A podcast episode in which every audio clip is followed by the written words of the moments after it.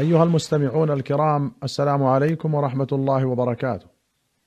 أخرج مسلم عن أنس رضي الله عنه أن رجلا جاء فدخل الصف وقد حفزه النفس فقال الحمد لله حمدا كثيرا طيبا مباركا فيه. فلما قضى رسول الله صلى الله عليه وسلم صلاته قال أيكم المتكلم بالكلمات؟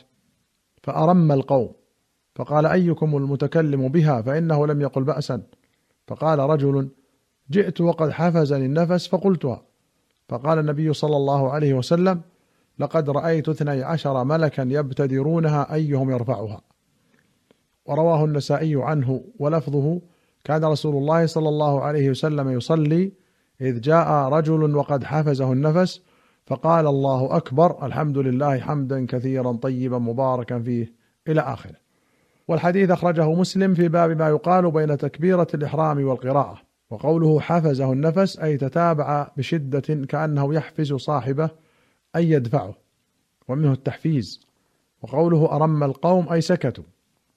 وأخرج مسلم عن ابن عمر رضي الله عنهما قال بينما نحن نصلي مع رسول الله صلى الله عليه وسلم إذ قال رجل من القوم الله أكبر كبيرا والحمد لله كثيرا وسبحان الله بكرة وأصيلا. فقال رسول الله صلى الله عليه وسلم من القائل كلمة كذا وكذا؟ قال رجل من القوم أنا يا رسول الله. قال عجبت لها فتحت لها أبواب السماء. قال ابن عمر فما تركتهن منذ سمعت رسول الله صلى الله عليه وسلم يقول ذلك. أخرجه مسلم في باب ما يقال بين تكبيرة الإحرام والقراءة.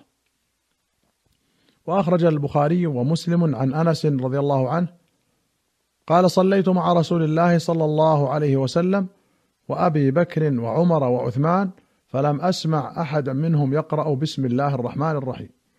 وفي رواية أن النبي صلى الله عليه وسلم وأبا بكر وعمر كانوا يفتتحون الصلاة بالحمد لله رب العالمين.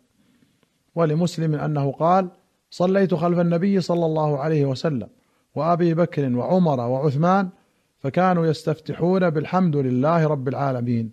لا يذكرون بسم الله الرحمن الرحيم في أول قراءة ولا في آخرها. وأخرج مسلم عن عبد الله بن السائب قال صلى لنا النبي صلى الله عليه وسلم الصبح بمكة فاستفتح سورة المؤمنين حتى إذا جاء ذكر موسى وهارون أو ذكر عيسى شك الراوي أخذت النبي صلى الله عليه وسلم سعلة فركع.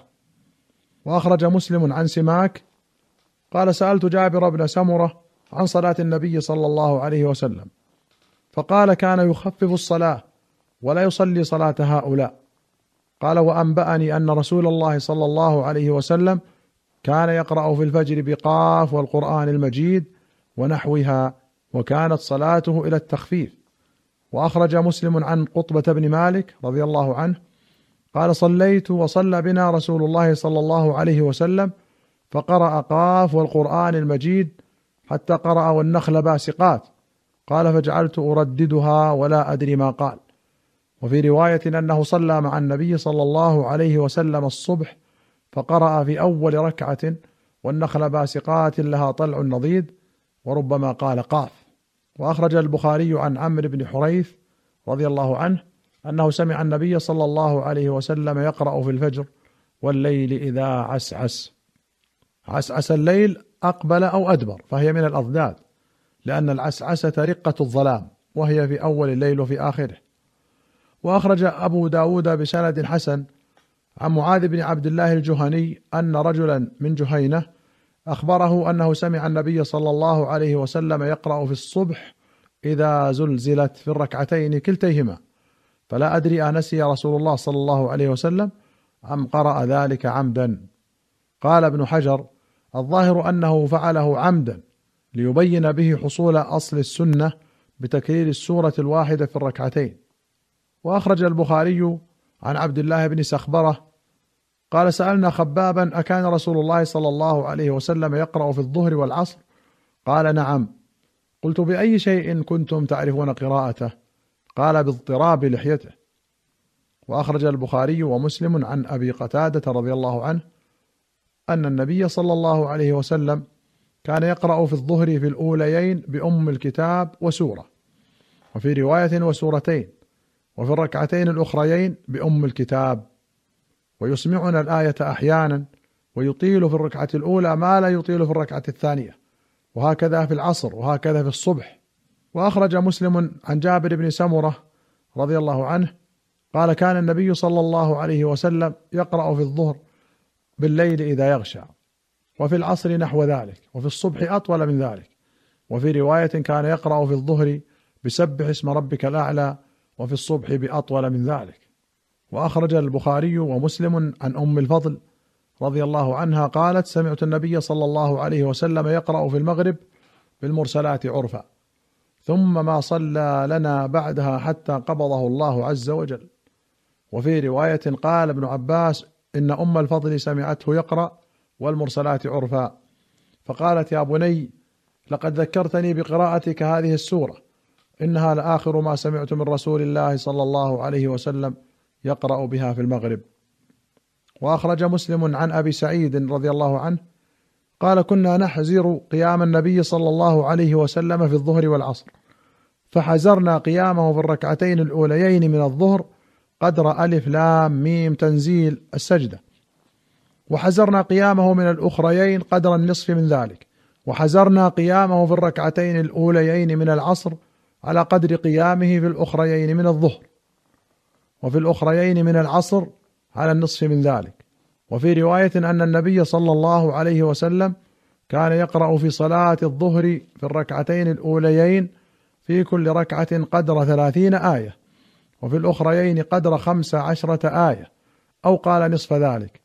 وفي العصر في الركعتين الأوليين في كل ركعة قدر قراءة خمس عشرة آية وفي الأخريين قدر نصف ذلك.